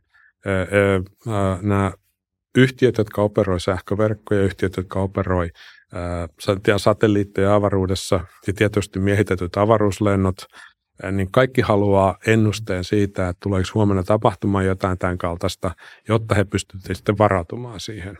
Ja tämä on se, missä Euroopan avaruusjärjestö tulee mukaan kuvaan. Eli tämä on se, mikä on oikeastaan mun tehtäväni on luoda tällainen järjestelmä Euroopalle, jossa pystytään tarkkailemaan aurinkoa ja sitten pystytään tekemään ennusteita siitä, miten aurinko tulee käyttäytymään seuraavien päivien, viikkojen, kuukausien ja vuosien kuluessa. Entä jos ajattelee sit ihan sitä infrastruktuuria itsessään, niin, pyst, niin kun, kuinka paljon, kuinka paljon tota, tai kun just sanoit sitä, että, että esimerkiksi Suomen, Suomen sähköverkko kestää tai että Suomen sähköverkko kestäisi paremmin näitä kuin sitten esimerkiksi Keski-Euroopassa, että, kuinka paljon sitten siihen infrastruktuuriin pystytään rakennusvaiheessa ja sitten saamaan aikaan tämmöistä suojaa? No sekä sähköverkkoon että, että sitten avaruusjärjestelmiin, satelliitteihin, niitä, ne voidaan rakentaa sillä tavalla, että ne on kestävämpiä. mutta se yleensä tulee sitten kalliimmaksi.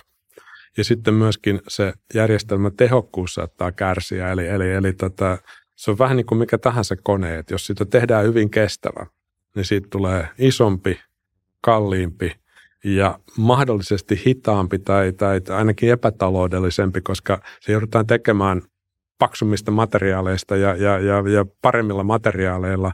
Eli se on kustannuskysymys aika pitkällä.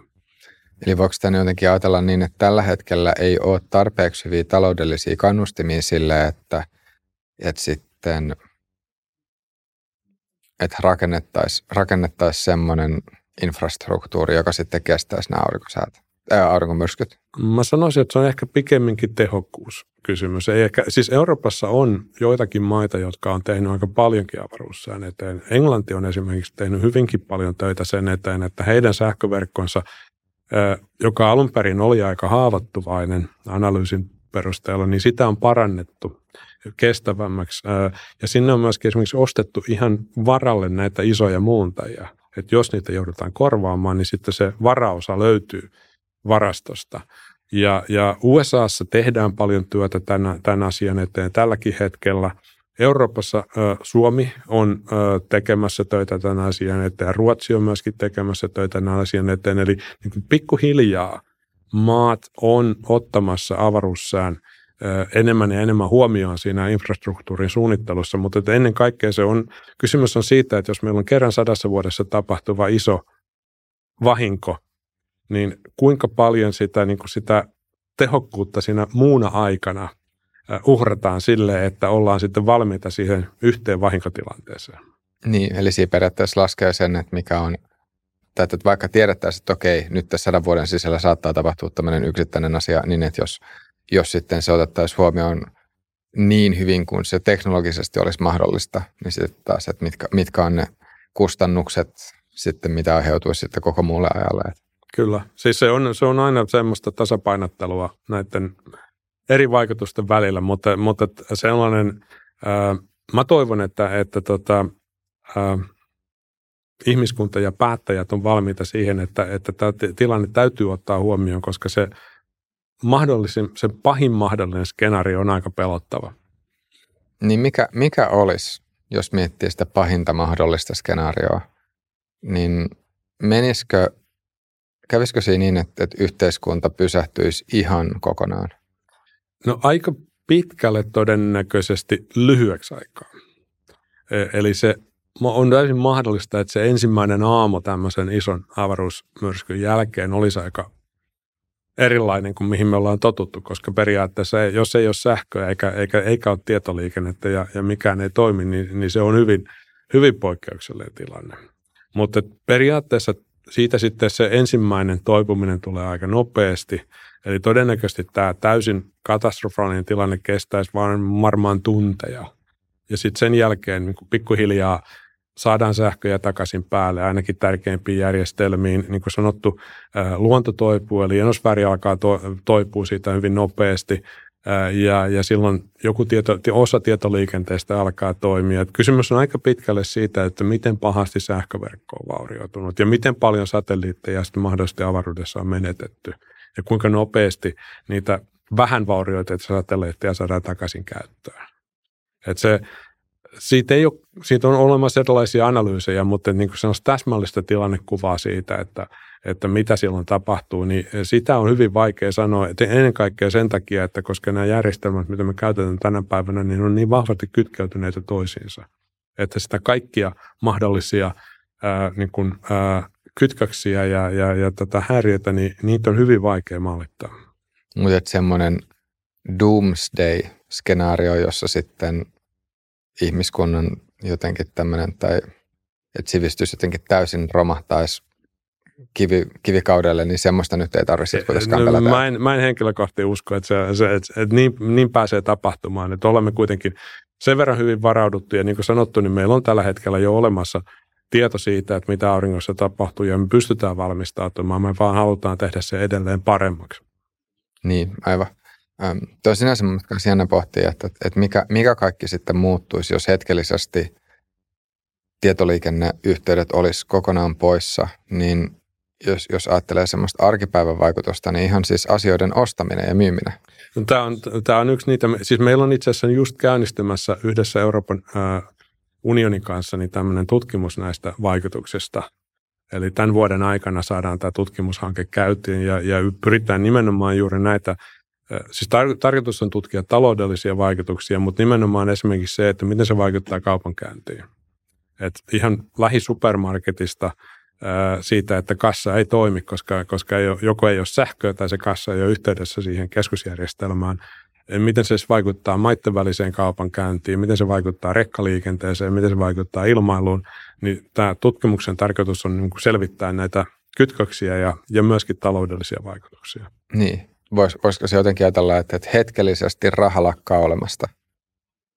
Joo, periaatteessa ja, ja niin per, jos kassa ei toimi, niin ei se käteinen rahakaan auta. Että, että tota, se ei ole pelkästään elektroninen raha, joka lakkaa toimimasta, vaan, vaan kaupan käynti todennäköisesti, se on yksi niitä mahdollisia skenaarioita, että kaupan käynti pitää lopettaa tietyksi aikaa, kunnes saadaan taas järjestelmät takaisin toimimaan.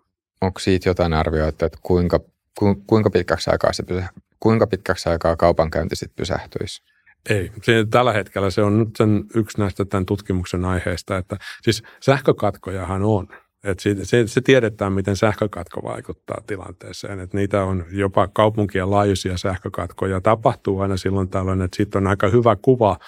Mutta se, mikä, missä avaruussää poikkeaa tämmöistä normaalista häiriötilanteesta, on se, että ensinnäkin meillä menee mahdollisesti yhtä aikaa sähköt, tietoliikenne, navigaatio – joka sitten taas sotkee lentoliikenteen ja kaiken kuljetuksen. Eli kaikki tämä tapahtuu yhtä aikaa ja lisäksi ei tapahdu yhdellä paikkakunnalla tai yhdessä maassa, ei edes yhdellä mantereella, vaan se vaikuttaa kuin koko maapalloon samalla hetkellä. Mm, niin, eli tuossa ollaan, tai voi sanoa, että puhutaan aika toisen mitta, mittaluokan sitten tapahtumasta kuitenkin.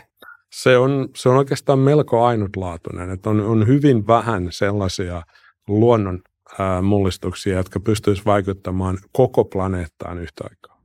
Jep. Ähm, no mutta joo, nyt voisi tässä loppupuolella sitten vielä puhua tota, näistä aurinko, äh, ei aurinko, avaruus ja aurinko menee sekaisin, avaruuslennoista. Et mikä merkitys nyt tällä aurinkosäällä on sitten äm, avaruuslentojen kannalta? No se on nimenomaan se säteilyympäristö. Eli, eli astronautit on säteilytyöntekijöitä, se me tiedetään aina kun mennään avaruuteen, eli kun poistutaan tämän meidän suojaavan ilmakehän ulkopuolella, niin säteilymäärät kasvaa. Mutta niin kauan kun ollaan ihan lähiavaruudessa, esimerkiksi nyt tämän hetkisellä ISS, eli kansainvälisellä avaruusasemalla, niin me ollaan kuitenkin maan magneettikentän sisäpuolella.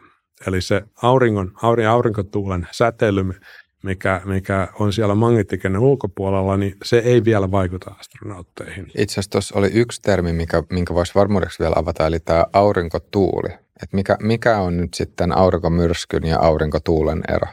No aurinkotuuli on aina jatkuvaa, eli, eli, eli, eli tosiaan auringon korona on niin kuuma, että näillä siellä olevilla varatulla partikkeleilla, varatulla hiukkasilla, elektronilla, protoneilla ja, ja raskaammilla ioneilla, niin niillä on niin paljon energiaa, että ne pääsee pois sieltä auringon ää, painovoimakentästä.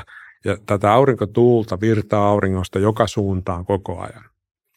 Ää, ja, ja sitten nämä ää, aurinkomyrskyt on sitten tämmöinen lisä, eli, eli, eli tämmöinen purkaus, joka tulee sen normaalin aurinkotuulen päälle – ja, ja sitten erityisesti sitten astronauttien kannalta kriittisiä on nämä auringon energe- energeettisten hiukkasten purkaukset, eli ne, missä, missä tosiaan osa näistä hiukkasista kiihtyy lähes relativistisiin suhteellisuusteoreettisiin nopeuksiin.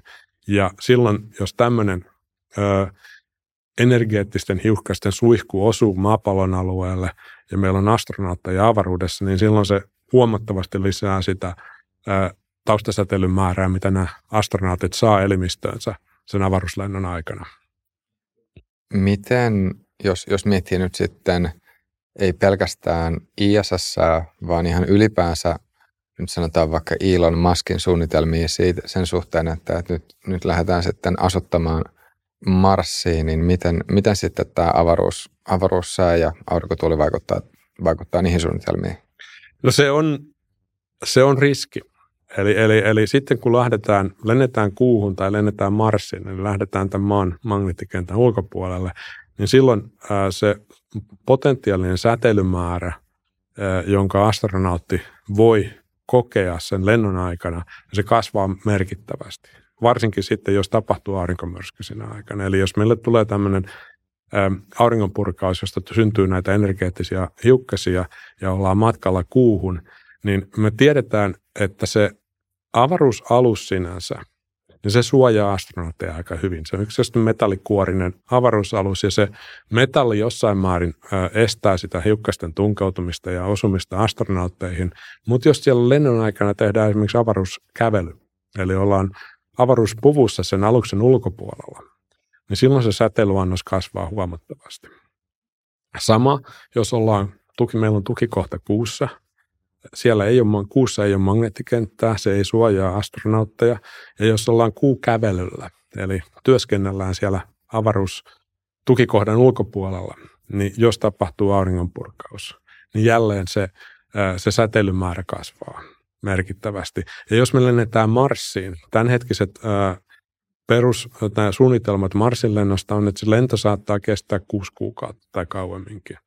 Niin silloin sen lennon aikana, jos tapahtuu tällainen purkkaus ja jälleen jos työskennellään siellä aluksen ulkopuolella, niin silloin jälleen se säteilymäärä kasvaa ja voimakkaimmat tämmöiset auringonpurkaukset voi tuottaa jopa niin paljon säteilyä, että seurauksena on säteilysairaus.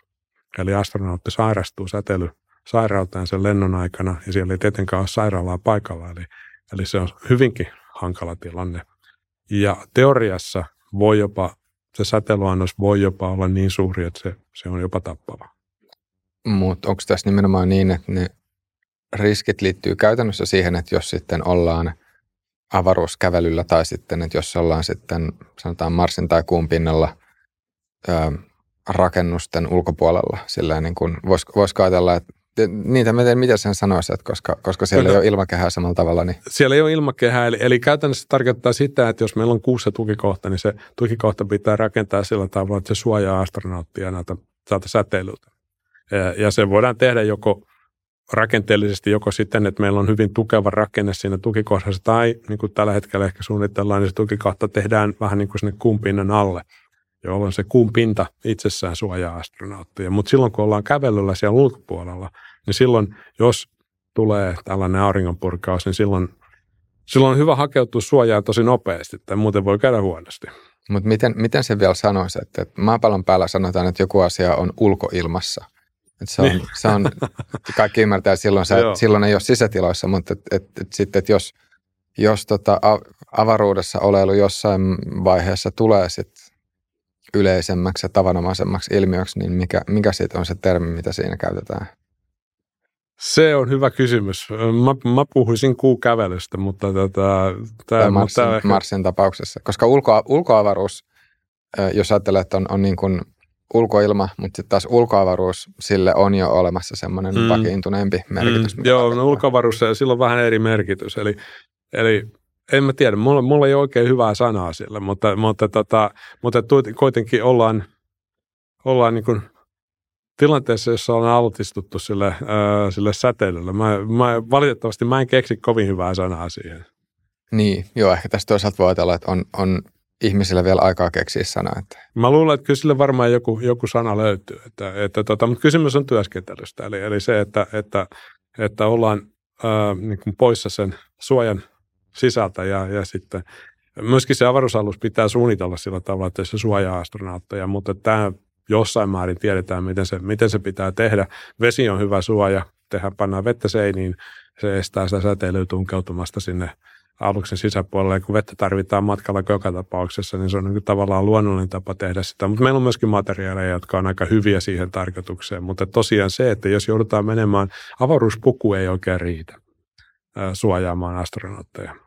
Mutta voiko sen sanoa niin, että nämä avaruusmyrskyt ei ole este just sille, että etteikö sitten ihmiset vois lähteä asuttamaan Marsia tai, tai sitten rakentamaan tukikohtia kuun pinnalle. Että, että se ei pelkästään jää siitäkin, että, että jos, jos, se, jos siinä on haasteita, niin ne haasteet liittyy sitten ehkä ennemmin joihinkin muihin asioihin. No siinä on paljon muitakin haasteita, mutta on olemassa ihmisiä, jotka on sitä mieltä, että nämä aurinkomyrskyt saattaa jopa olla este. Ainakin ne on hidaste, eli meidän pitää, raken- meidän pitää pystyä rakentamaan ne alukset ja myöskin sitten Marsissa, Marsissa on pikkasen ilmakehää, joka vähän suojaa. Me tiedetään se mittauksista, joita nämä Mars-luotaimet on tehneet, mutta siitä huolimatta niin pitkäaikainen oleskelu Marsissa, niin sekään ei ole terveellistä. Et jos sinne lähdetään, niin, niin tota, siellä tarvitaan joko hyvä suoja tai sitten se lento on sitten se ainoa. Eli, eli, eli astronauteillakin on tänä, tänä päivänä sillä tavalla, että heillä on tämmöinen niin kuin, ää, mikähän olisi se hyvä termi, siis niin kuin, sen astronautin koko uran aikainen maksimisäteilyannos, jota se astronautti saa kokea. Ja tällä hetkellä se kertyy useimmille astronauteille useammasta avaruuslennosta. Eli, eli käydään avaruusasemalla työskennellä kuusi kuukautta, tullaan takaisin, sitten mennään myöhemmin muutaman vuoden päästä mahdollisesti uudestaan, ja niin kuin pikkuhiljaa se elinaikainen säteilyannos kasvaa ja kertyy. Mutta jos tulee tämmöinen iso aurinkopurkaus, niin voi olla, että se elinaikainen annos tulee kerralla. Ja sen jälkeen astronautti ei enää pääse avaruuteen, koska, koska se terveysriski arvioidaan liian suureksi. Ja tämä on myöskin syy, ehkä tärkein syy siihen, mitä varten joskus äm, lehdissä lukee, että astronautit, astronautit hakeutu suojaan säteilyltä avaruusasemalla. Eli sielläkin on tiettyjä paikkoja, jotka on paremmin suojattu kuin muut paikat. Ja se on nimenomaan ei sen takia, että se säteily olisi välttämättä hengenvaarallista siinä hetkellä, mutta astronautit pyrkii myöskin minimoimaan sen säteilyannoksen, mitkä he, mikä heille kertyy sen lennon aikana. Mm, aivan. Mutta tuossa tosiaan, kun sanot, että tämä on ehkä pikemmin hidaste kuin este, niin äh, onks, voiko just sanoa, että, että ei nimenomaan ei ole semmoinen ylitsepääsemätön asia? No ei se ylitsepääsemätön, no, mutta sitten täytyy, siinä on, siinä on niin kuin kaksi asiaa. Sitten on myöskin äh, sen auringosta tulevan säteilyn lisäksi meillä on tämmöinen galaktinen kosminen taustasäteily, joka liittyy itse asiassa niihin äh, supernova-räjähdyksiin, mitä tapahtuu ympäri maailmankaikkeutta. Sieltä tulee hyvin, hyvin energeettisiä hiukkasia, paljon energeettisempia kuin mihin meidän aurinko kykenee, ja niitä me ei voida estää. Se on niin kuin tavallaan tällainen ää, taustasäteilyn lisä, ää, joka, joka sitten tulee vääjäämättä, kun lähdetään kuuhun tai Marsiin. Jälleen maanpinnalla niin meillä on vähän ylimääräistä suojaa, mutta, mutta sitten muualla ei ole. Ja silloin nämä kaikki pitää laskea yhteen. Eli tulee tämä kosminen taustasäteily ja mahdolliset auringonpurkaukset. Ja silloin päästään taas siihen tilanteeseen, että se retki tuottaa sen verran ylimääräistä säteilyä, että sitä ei kauhean usein kannata toistaa. Niin, ehkä, ehkä voisi ajatella, että koskaan sanotaan tämmöinen niin kuin maapallon, ja, maapallon ja Marsin välinen ää, massaturismi, jossa vedettäisiin monta kertaa edestakaisin, niin se on ehkä sen verran pitkä reissu, että sitä nyt ehkä muutenkaan sit ei tehtäisi tai sitä ei tapahtuisi. Me tarvitaan erilaista teknologiaa. Eli, eli siis on olemassa kaikenlaisia suunnitelmia siitä, miten voitaisiin rakentaa tämmöisiä sähkömagneettisia suojakilpiä alusten ympärillä, jotka niin kuin muistuttaisi tätä maan magneettikenttää ja suojaisi sitä alusta paremmin, mutta siihen meillä ei tänä päivänä vielä ole teknologiaa. Mm, niin, aivan. No entä sitten muuten, millä tavalla, tai minkä, minkälaisia ajatuksia Elon Muskin Marsin valotussuunnitelmat herättää sinussa? Tässä on vielä, tsekkaa nopeasti, ähm, vähän vajaa kymmenen saa aikaa, niin jos, jos kävisi niitä Muskin, Muskin visioita läpi. No, se on hyvä kysymys. Ö, haasteellinen on ehkä se ensimmäinen aj- ajatus, joka mulle tulee mieleen. Eli, eli avaruussää on yksi näistä tekijöistä – sitten tietysti on paljon muuta, jotka liittyy Marsin asuttamiseen tai, tai niin tukikohtan rakentamiseen Marsiin, miten sinne toimitetaan ne materiaalit. Täytyy muistaa, että avaruussää ei se ole pelkästään ihmiset, vaan myöskin teknologia, joka kärsii siitä. Eli jos meillä on automaattinen Marsiin menevä alus, niin jos meillä on säteilymyrsky, niin se automatiikka myöskin kärsii siitä ja se alus saattaa mennä toimintakyvyttömäksi sen avaruusmyrskyn takia. Eli siinä on niin kuin se ympäristö, missä toimitetaan, toimitaan maan ulkopuolella, niin se, se tuottaa paljon haasteita siihen niin kuin sitten lentojen onnistumiseen ja niiden onnist- todennäköisyyteen, todennäköisyyteen siihen, että ne lennot onnistuu. Niin ja sitten taas se, että, jos olisi, niin siis miten, miten se menisi, että jos, jos ajattelee niin, että on joku avaruusalus, ajattelee sitä tämmöisenä kappaleena, joka nyt on lähetetty sitten kohti, kohti Marsia, että, että jos, jos sitten se menisi toimintakyvyttömäksi, niin olisiko mitään tapaa, jolla sitten kuitenkin, että jos siellä nyt sitten olisi ihmisiä tai sitten jotain, jotain tota tavaraa kulkemassa, että, että niin kuin sit niitä, niitä ei menetettäisi. Että jos, jos tota, vähän niin kuin sillä ajatuksella, että, jos kuitenkin sitten, että kuinka helppo on lähettää jotain Marsiin sillä tavalla, että ei tarvita tämmöistä hieno, hienosäätöohjausta sen matkan varrella? Tämä on taas kysymys, joka ei ole ihan mun ää, erityisaluetta, mutta mä uskoisin, että Marsiin päästään aika hyvin. Mutta toisaalta, toisaalta jos on toimintakyvytön alus, niin ei sinne laskeuduta sillä aluksella. Eli, eli, eli tota, viimeistään sitten siellä, kun ollaan perillä Marsissa, niin tulee ongelmia. Niin, toimisiko, riittäisikö sitten se, että olisi paikallisesti saataisiin joku tämmöinen pelastusalus, joka sitten kiinnittyisi ja muuta, vai, vai tulisiko hankaluuksia? Mä luulisin, että siitä tulee, se on aika hankalaa, koska äh, se, se riippuu, miten nopeasti tai hitaasti sinne lennetään. Eli, eli kaikki äh, lentoradat avaruudessa on niin kuin, äh, kaarevia, koska siellä on auringon paino, painovoimakentässä toimitaan. Ja esimerkiksi Marsin tapauksessa äh, on mahdollista tehdä semmoinen lento, jossa se rata niin kuin tavallaan kaartuu Marsin ympäri. Ää, eli, eli, eli siellä pitää aina jarruttaa joka tapauksessa, koska muuten se alus ei jää sinne, vaan se palaa sitten takaisin sinne lähtöpisteeseen. Eli, eli kaikki radat ää, ää, tuolla ää, avaruudessa, niin ne on tämmöisiä ellipsiä tai ellipsin osia, eli, eli ne aina palaa takaisin lähtöpisteeseen. Ja normaalisti se, miten Marsiinkin lennetään, on se, että, että lennetään sitä elliptistä rataa pitkin, niin sitten jarrutetaan Marsissa – jotta jäädään sitten Marsia kiertävälle radalle ja siitä sitten laskeudutaan. Ja mitä nopeammin sinne halutaan mennä, niin sitä pienempi osa sitä ellipsiä se rata on ja sitä enemmän siellä pitää jarruttaa. Ja se on ehkä se hankaluus siinä, että jos Marsiin halutaan lentää miehitetyllä aluksella nopeasti ja sitten pitää joku pelastusalus siihen saada ää, niin kun, ää, yhteys siihen rikkoutuneeseen alukseen, niin sen pelastusaluksen pitää lentää itse asiassa hyvin nopeasti. Sen pitää lentää tosi lujaa. Eli mä näkisin, että se on aika haastavaa, mutta mä uskoisin niin, että jos me lennetään Marsia kohti miehitetyllä aluksella, niin se rakennetaan kyllä sillä tavalla, että se rikkoutuminen on äärimmäisen epätodennäköistä. Että siellä on varajärjestelmiä ja varajärjestelmiä ja varajärjestelmiä ja niin edespäin. Mutta sitten joku rahtialus, jonka tehtävä on vaan kuljettaa rahtia, niin se on luultavasti vähän kevyemmin rakennettu. Ja siinä on ehkä sitten varauduttu enemmän siihen, että osa niistä rahdeista menetetään ja ne vain yksinkertaisesti ei sitten päädy Marsiin sillä tavalla kuin on suunniteltu.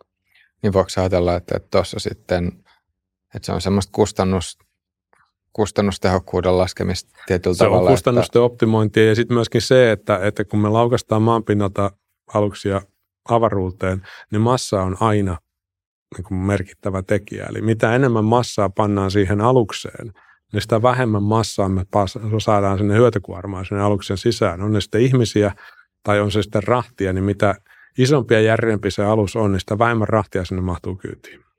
Niin, eli tässä, tässä suhteessa se, että rakennetaan kevyempiä aluksia, jotka, joista osa menetetään, saattaa silti tulla, ja, tai osa menetetään sen, sen tota, kuljetettavan tavaran kanssa, niin se saattaa silti tulla halvemmaksi kuin se, että käytettäisiin sitten semmoisia aluksia, jotka kestäisi todennäköisemmin, vai? Mä en ole koskaan nähnyt mitään laskelmia tähän liittyen, mutta voisin kuvitella, että, että semmoinen kompromissi pitää joka tapauksessa tehdä. Niin, aivan. Mutta sitten taas silloin, kun siellä li, li, liikkuu ihmisiä, niin sitten taas no, ihmi, se on vähän eri asia. Ihmishenkelle ei voi laskea arvoa, lastille voi. Eli, eli, eli mun mielestä niin miehitetyt alukset pitää tehdä sellaisiksi, että ne 99,999 prosentin todennäköisyydellä toimii, mutta sitten rahtialuksen voi ehkä suunnitella eri tavalla. Mm, aivan. Um, no entä muuten, jos, jos vielä nyt miettii näitä maskin, maskin visioita, niin miten, Miten sä itse suhtaudut nyt tänne? No mä näen Elon Muskin, äh, siis se mitä mä kunnioitan Elon Muskin suunnitelmissa on se, niin kuin se määrätietoisuus. Eli Elon Musk äh, ilmeisesti on aina pitänyt tavoitteena näitä Mars-lentoja ja, ja kun koko se äh, avaruusrakettitekniikan kehitys, niin se tähtää niitä Mars-lentoja kohti. Ja se on mun mielestä, niin se on, niin kuin, se on hyvin kunnioitettava tämmöinen pitkän tähtäyksen suunnitelmallisuus. Mutta se, että, että sitten tietysti jotkut muut asiat, miten, miten niitä on toteutettu, esimerkiksi se, että, että Elon Musk halusi ehdottomasti näitä vapuraketteja, jotka laskeutuu kokonaisina takaisin maanpinnalle, niin mä muistan keskustelun yhden ää, työntekijän kanssa vuosia sitten, jolloin se ensimmäinenkään laskeutuminen ei ollut vielä onnistunut. Niin silloin me kyllä keskusteltiin aiheesta, että niin missä menee hulluuden ja määrätietoisuuden raja, eli, eli kuinka monta kertaa voi yrittää ja epäonnistua ja, ja siitä huolimatta vielä yrittää uudestaan ennen kuin antaa periksi. No ei siitä mennyt kauan sen jälkeen, kun sitten se ensimmäinen laskeutuminen onnistui, mutta et, et siinä, siinä oltiin, niin kuin, se oli hyvin mielenkiintoinen prosessi. Niin, hull, hulluus ja nerous se taitaa olla sellainen, mikä, mikä tota joskus kulkee, no saattaa kulkea käsi kädessä, mutta se, että se ero niiden välillä voi olla aika hälyvä. No se on vähän niin kuin ne ympyrän kaksi päätä, että ne on niin aika lähellä toisiaan loppujen lopuksi. Joo, mutta hyvä. Nyt meillä pikkuhiljaa nauhoitusaika alkaa olla päätöksessä. Musta tuntuu, että voisi hyvinkin tehdä, että jos teillä nyt olisi tutkimus kanssa vielä tässä näin tulossa, missä sitten arvioidaan näitä aurinkomyrskyjen taloudellisia vaikutuksia, niin voisi sitten tehdä tulevaisuudessa vaikka jonkun erillisen jakson, jossa Joo, hyvin mielelläni. Eli siis tämä tutkimus on, se käynnistyy tänä vuonna, se kestää puolitoista vuotta, eli tässä menee vähän aikaa ennen kuin sen kaikki tulokset on selvillä, mutta, mutta ilman muuta totta kai mielelläni kerron, mitä, mitä me tiedetään lisää siinä vaiheessa. Yes, mutta hei, Juha Pekka, oikein paljon kiitoksia vierailusta. Kiitoksia. Ja kiitos kaikille katsojille ja kuulijoille. Jos tykkäsit jaksosta, pistäkää peukkuja ja tulkaa ihmeessä Tubben puolella kommentoimaan, että minkälaisia ajatuksia tämä jakso herätti. Ja me nähdään ja kuullaan taas ensi kerralla.